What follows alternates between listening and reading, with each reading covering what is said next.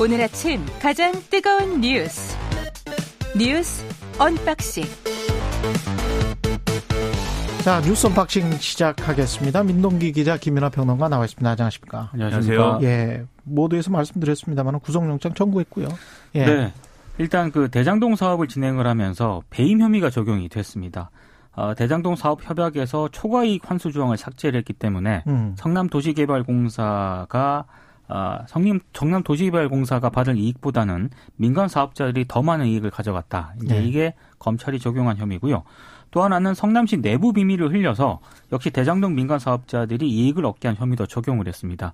이게 위례 신도시 개발 사업에서는 성남시 내부 정보를 알려줘서 민간 사업자들이 시행사로 그리고 호반 건설이 시공사로 선정되도록 한 혐의도 적용을 했습니다. 아, 성남FC 후원금 의혹과 관련해서는요, 제3자 뇌물죄를 적용을 했는데, 성남시 소유부지 매각이라든가 각종 인허가와 관련된 부정한 청탁의 대가로, 뭐, 두산건설이라든가 네이버와 같은 기업으로 하여금 성남FC에 총 133억 5천만 원을 후원하게 했다. 음. 이제 이런 혐의 등을 적용을 했는데, 관심의 초점은 이른바 그 428억 약정 의혹이 있지 않습니까? 예. 이게 이제 이번 혐의에서 빠졌거든요. 어. 왜 빠졌을까? 이런 걸 언론들이 좀 분석을 하고 있던데, 음. 일단 남욱 변호사가 김만배 씨로부터 어, 천화동인 1호 지분은 이재명 시장실 지분이라고 들었다. 이제 이렇게 주장을 했잖아요. 그렇죠. 전원이었죠. 이 게 전원이었는데 이 전원을 뛰어넘을 증거를 검찰이 사- 찾는데 실패한 것 아니냐 이런 음. 분석이 있는데 다른 분석도 있습니다. 이른바 어, 쪼개기 영장 청구로 음. 이제 앞으로 이제 이 건뿐만 아니라 계속해서. 검찰이 또 영장을 청구를 할 것이기 때문에 증거를 좀 더 보강해서 그렇습니다. 네. 그래서 이런 식으로 좀 유리한 여론 조성을 위해서 음. 어, 추후에 영장을 청구하려는 그런 의도 아니냐 이런 분석도 나오고 있습니다. 유리한 여론 조성이 예. 뭐 평가는 검- 좀 다양합니다. 예, 예. 검찰이 그거를 걱정하거나 뭐 그거를 생각해서 뭔가를 하는 거는 아니겠죠. 네, 어, 그렇죠. 예. 뭐 까치밥 남겨놓는 것도 아니고 뭐 네. 이것만 남겨놔서 뭐 나중에 네. 쓰자 뭐 이런 거는 접근 방법이 좀 의문이고 음. 일단 이제 지금 428억 요 부분이 빠진 게 이 428억이 이른바 이제 그분 얘기지 않습니까? 1호 실소유주 문제. 네.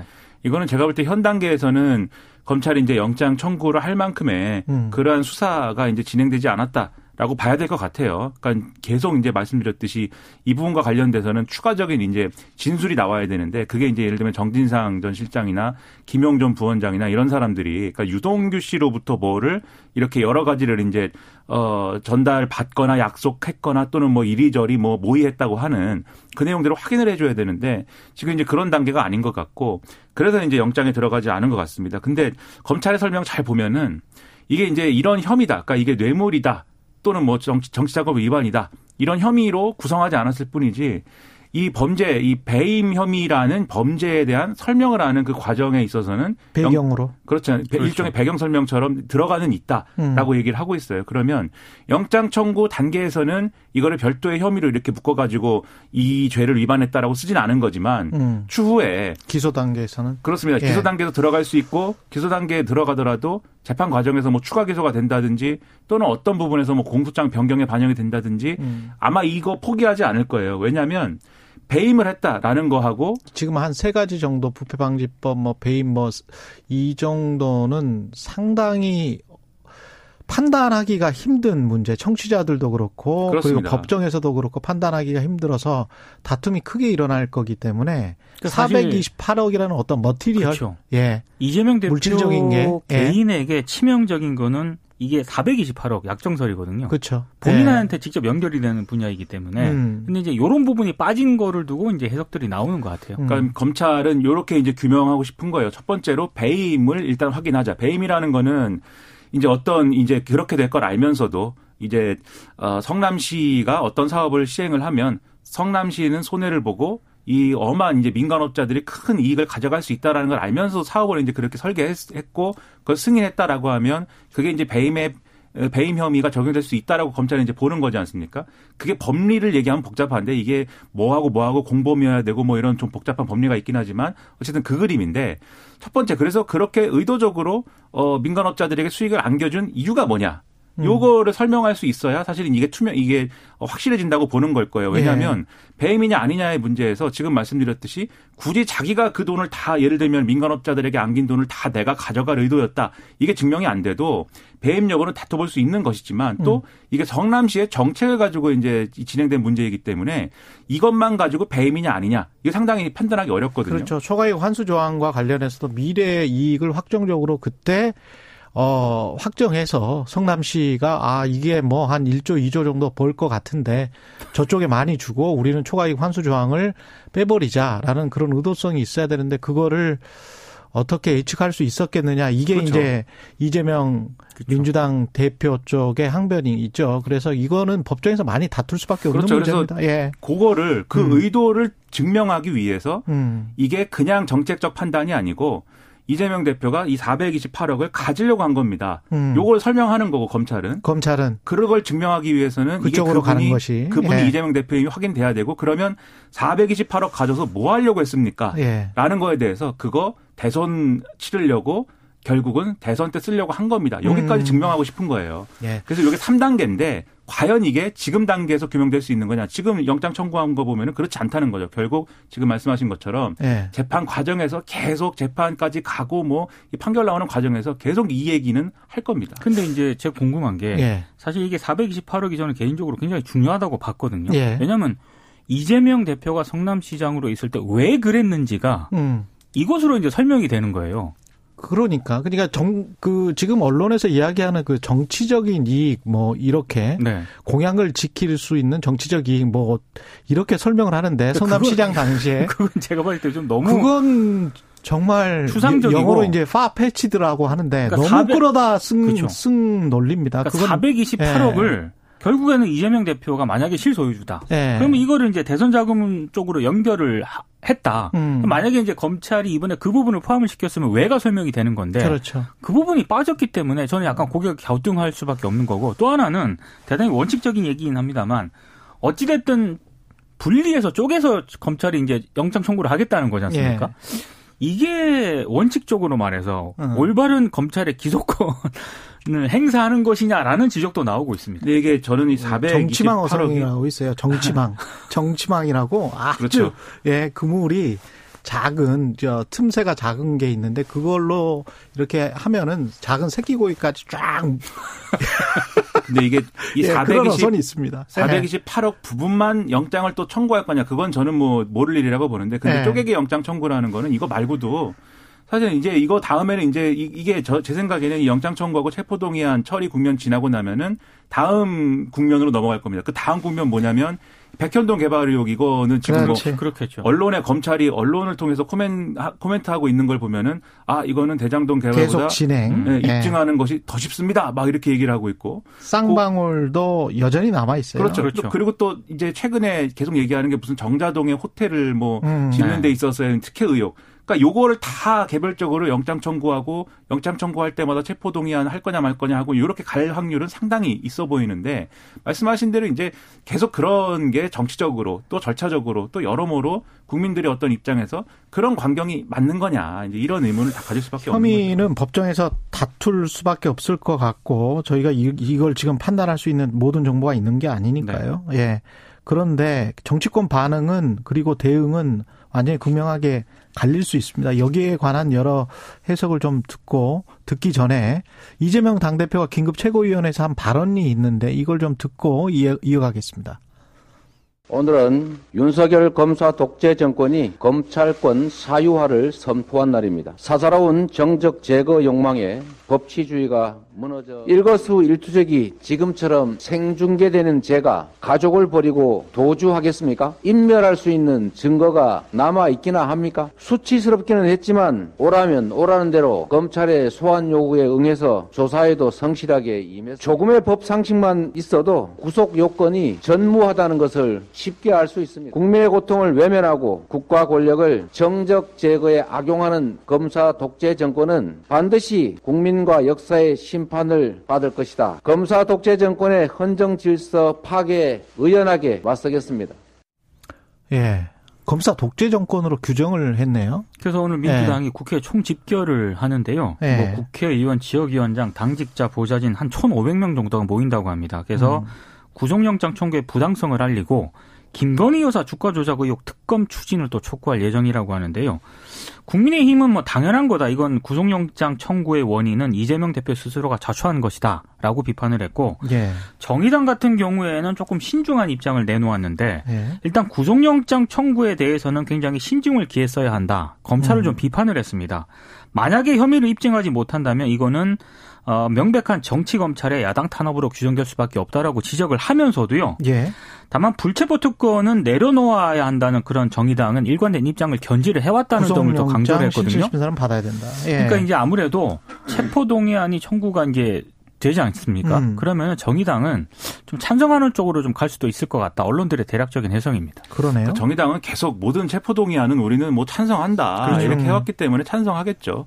저는 민주당이 이제 당대표가 어쨌든 이렇게 당대표에 대한 체포동의안이 제출이 된 것이기 때문에 뭐 이렇게 막 와 하고 이렇게 뭐 집회도 하고 뭐 그런 것까지는 뭐 그래 뭐 당이라는 조직이 이제 그런 것이니까 이제 음. 이해할 수 있는 대목인데 굳이 또 거기서 이제 마치 이게 어떤 어 형평성의 문제인 것을 막 부각시켜야 되는 것처럼 이제 김건희 여사 특검 얘기하고 뭐 이런 거는 별로 좋은 전략은 아닌 것 같고요. 그냥 이재명 대표에 대한 얘기만 하면 될 것 같고 오늘 신문 사설들을 쭉 보니까 제가 이제 여섯 개를 보는데 여섯 개 중에 네 개 신문은 그 사설에서 그 얘기를 했습니다. 이재명 대표가 스스로 어, 이 일종의 불체포 특권 이것을 내려놓고 그냥 이제 이 법원에 가서 영장 심사를 받으면 될 일 아니냐 그렇게 하는 것도 나름의 방법이 아니냐 이 제안을 하고 있고 그다음에 민주당 내에 이제 뭐 지금 뭐 찬밥 신세긴 합니다만 박지원 전 비상대책위원장 이런 분들도 음. 뭐 그런 거를 써가지고 막 기사 나오고 했더라고요. 예. 그리고 이제 그런 생각을 하시는 분들이 또 많이 또 민주당 지지자들 중에는 일부 있는 것 같습니다. 근데 어제 이상민 의원이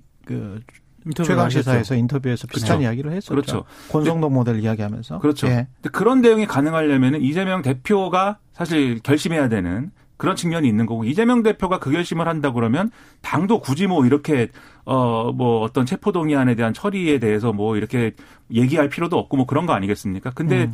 방금 들으신 이러한 이제 음성이라거나 지금의 어떤 분위기를 보면 그렇게는 안 할 것 같아요 이재명 대표가 음. 결국 체포 동의안을 국회에서 처리해서 거기에 따르는 방향으로 지금 가는 것 같은데 그러면 결국 체포 동의안이 가결되느냐 부결되느냐 그 민주당은 100% 음. 부결시킬 수밖에 없는 것이죠. 그런 체포동의안은 부결이 되고 그 다음 국면은 이제 민주당 입장에서는 지금 얘기한 대로 김건희 여사 특검 문제나 대장동 특검 뭐 이런 걸 얘기하면서 쭉 이걸 끌고 간다. 근데 이런 그 다음 국면, 그 다음 국면에 주간조선의 보도에 따르면 대통령실 관계자가 아마 영장을 한 번 치고 끝나지는 않을 것이다. 그렇죠. 여러 번 칠 것이다.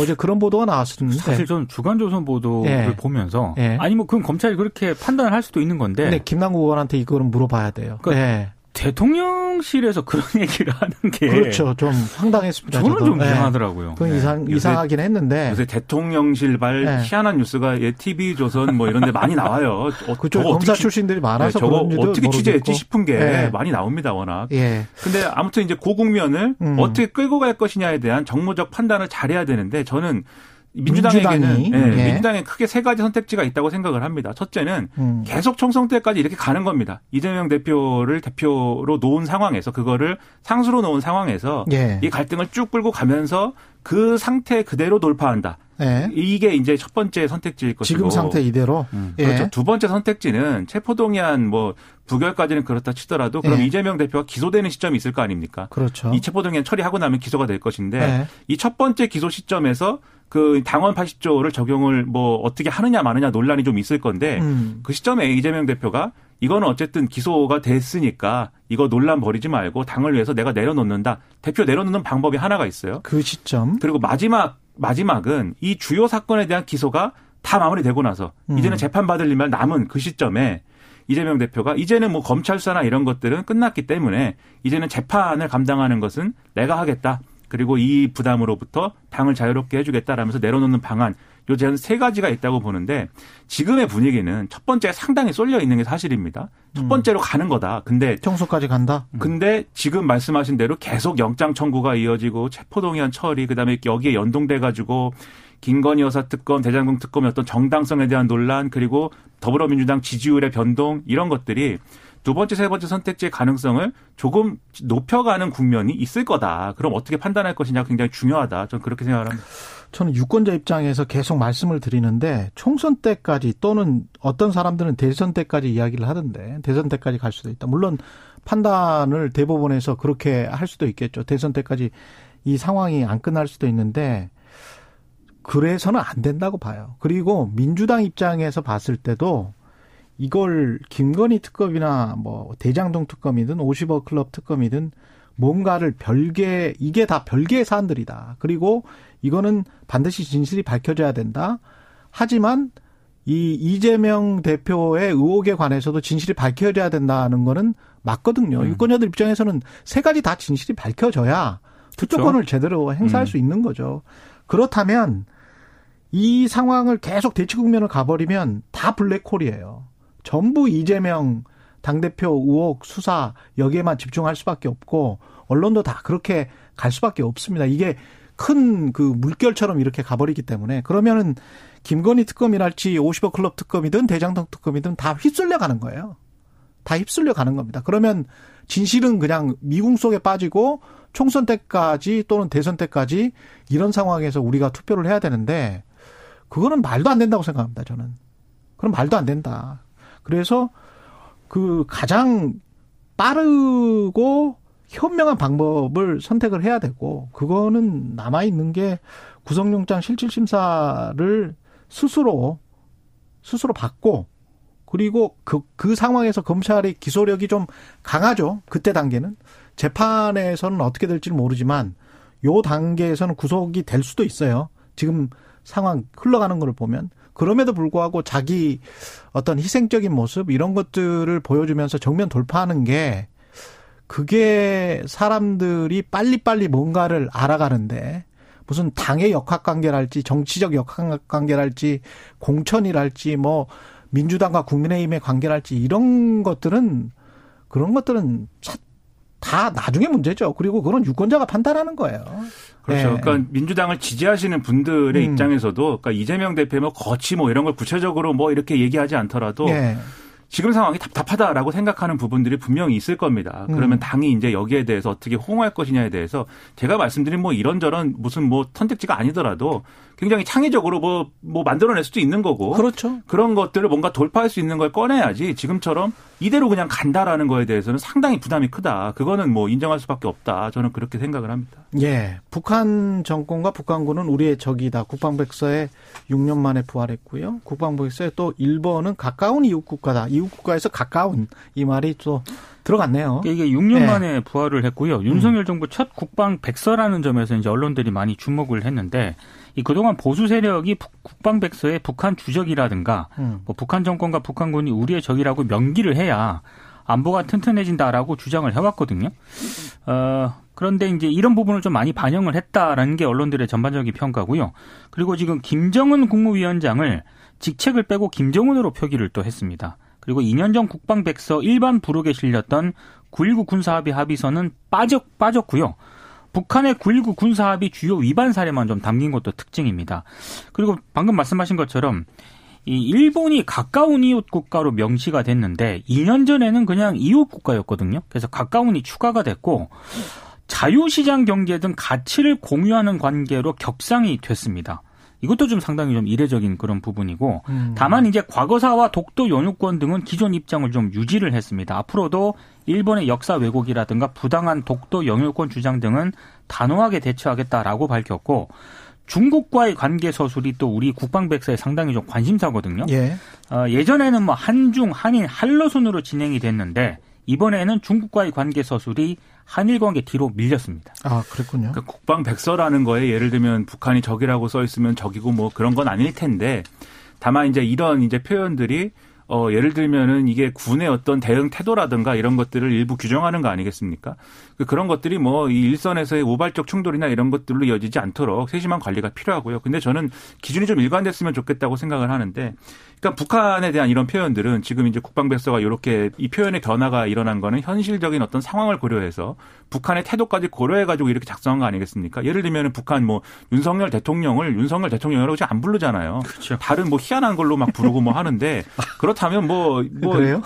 그렇죠. 뭐 네. 제가 여기서 뭐, 뭐 인용할 수가 네, 없는데 인용할 방송용으로 좀 부적절합니다. 예, 그래요. 뭐 이상한 걸로 부르고 뭐 하는데 예. 그렇다면 이렇게 한다고 치면은 일본은 그럼 어떠냐? 일본이 지금 공식 문서에서 한국을 다시 뭐 어떤 훌륭한 어떤 파트너다 뭐 이렇게 완전히 지위 복원을 해준 게 아님에도 불구하고 우리는 또 이렇게 막 이 어떤 종류의 이제 좀 더 이제 가까워지는 이런 것들을 또 먼저 막 이렇게 보여주고 있는 거잖아요. 그래서 이런 점들이 국민들이 생각할 때는 국방 백서인데 이게 다른 것도 아니고 외교 백서 무슨 뭐 이런 게 아닙니다. 음. 국방 백서에서 이렇게 한 것은 어떤 의미 고 어떤 맥락이냐에 대해서 국민들이 이제 좀 비판적인 시각이나 이런 게 있을 수 있다고 생각을 합니다. 다만 그것도 있는 것 같아요. 음. 그러니까 이게 대한민국하고 북한 빼고 뭐 국방 백서라든가 정부의 공식 문서에 주적이라는 표현을 쓰는 나라는 그렇죠. 없거든요. 예. 그러니까 그런 부분들에 대해서는 한번 고민을 해볼 필요는 있는 것 주적, 같습니다. 주적 논란이 좀 소모적인 게 있어요. 네. 주적이면은 그러면 부적은 뭐냐 뭐 이런 거 있거든요. 음. 주적이 있으면 당연히 주적이 있으면 그와는 별개의 어떤 적이지만 뭔가 좀 부수적인 어떤 적도 있는 거 아닙니까? 음. 중국, 러시아는 뭐냐 이런 것도 있고 그 논란이 블랙홀이 있는데 그런 논란이 소모적이라는 것도 사실 인정을 할 필요가 있지 않나 생각합니다. 여기까지 듣겠습니다. 지금까지 민동기 기자 김민아 평론가 였습니다. 고맙습니다. 고맙습니다. KBS 일라디오 청영령의 최강시사 듣고 계신 지금 시각 7시 45분입니다.